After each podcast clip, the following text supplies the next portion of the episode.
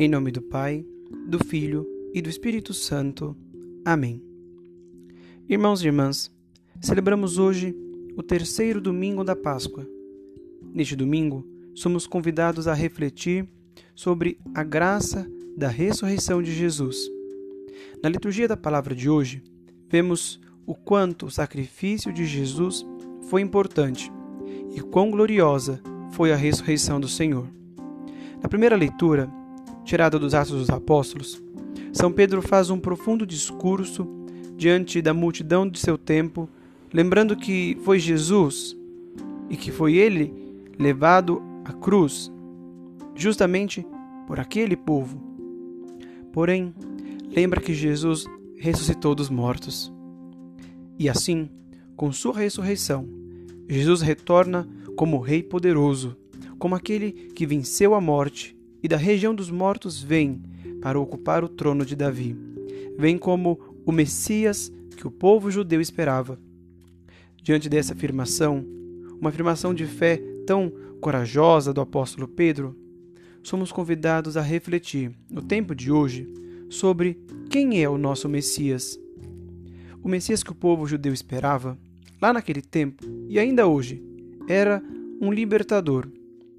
Todavia, ainda hoje criamos expectativas em outros Messias que nada têm a ver com o Senhor. Sobretudo, os Messias políticos que vemos no nosso tempo. Messias esses em quem muitos de nós depositam suas esperanças, esperanças cegas, se esquecendo que o único e verdadeiro libertador é o Cristo ressuscitado dos mortos e exaltado pelo Pai, como Pedro nos recorda no dia de hoje. Na segunda leitura, tirada da primeira carta do mesmo apóstolo Pedro, temos dois elementos extremamente singulares da nossa salvação.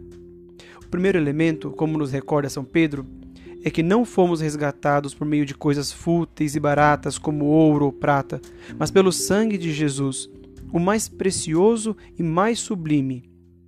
O preço da nossa salvação, irmãos e irmãs, é justamente aquele que ninguém pode pagar. Pois é o sacrifício único e perfeito. Por isso que a cruz, como nos diz São Paulo, é um escândalo, porque nenhum de nós Ninguém se sujeitaria a abraçar livremente esse sacrifício. Somente Jesus de fato, para ir tão longe e pagar um preço tão absurdo. O segundo elemento é o que nos diz o apóstolo: a vossa fé e esperança estão em Deus. No meio dessa pandemia, somos bombardeados de notícias das mais diversas, muitas falsas, algumas verdadeiras, algumas tantas que acabam provocando medo, pânico, e outras que trazem paz, calma. Vemos algumas pessoas com pretensas curas, alguns políticos com pretensas soluções e ficamos um pouco perdidos em quem acreditar. Onde podemos depositar a nossa fé? Mas São Pedro chama a nossa atenção. Nossa fé e nossa esperança precisam estar em Deus. Não de maneira cega, é claro.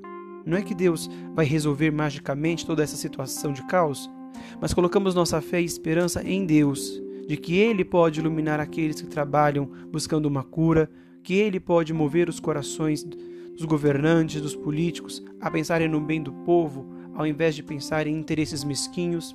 Enfim, devemos crer e esperar em Deus. Ele tudo pode. No Evangelho, vemos mais uma vez o relato de Jesus que caminha com os discípulos de Emaús. E queremos hoje refletir no pedido dos discípulos: Fica conosco, Senhor.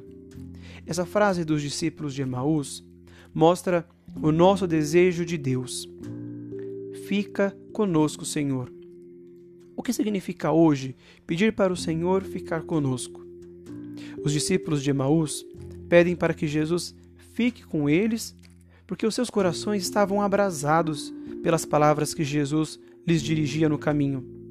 Querem que Jesus permaneça com eles, porque é bom estar na companhia do Mestre. Ora, e quem não gostaria de estar com Jesus? A verdade é que muitas vezes essa frase dos discípulos até ressoa nos nossos lábios, mas nem sempre do nosso coração. Muitas vezes falamos com os lábios que queremos estar com Jesus, mas se avaliarmos a nossa vida e sejamos sinceros, pensemos antes deste tempo de pandemia, será que em nosso coração estávamos realmente nos esforçando para ficar com Jesus?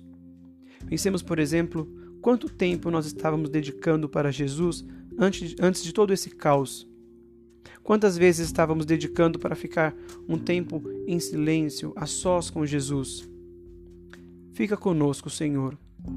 Hoje queremos pedir a Deus que visite o nosso coração.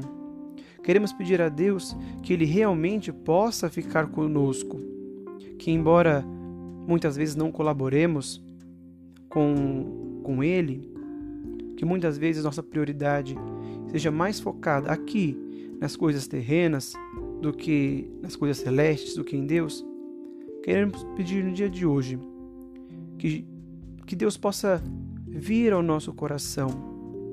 Queremos pedir no dia de hoje que o Senhor possa ficar conosco, que Ele possa nos acompanhar no meio dessa pandemia. Queremos pedir para Jesus que Ele venha e fique no nosso coração Peçamos hoje, Deus, essa graça de sermos visitados pelo seu amor, pela sua ternura. Jesus, visitai-nos com seu amor. Amém.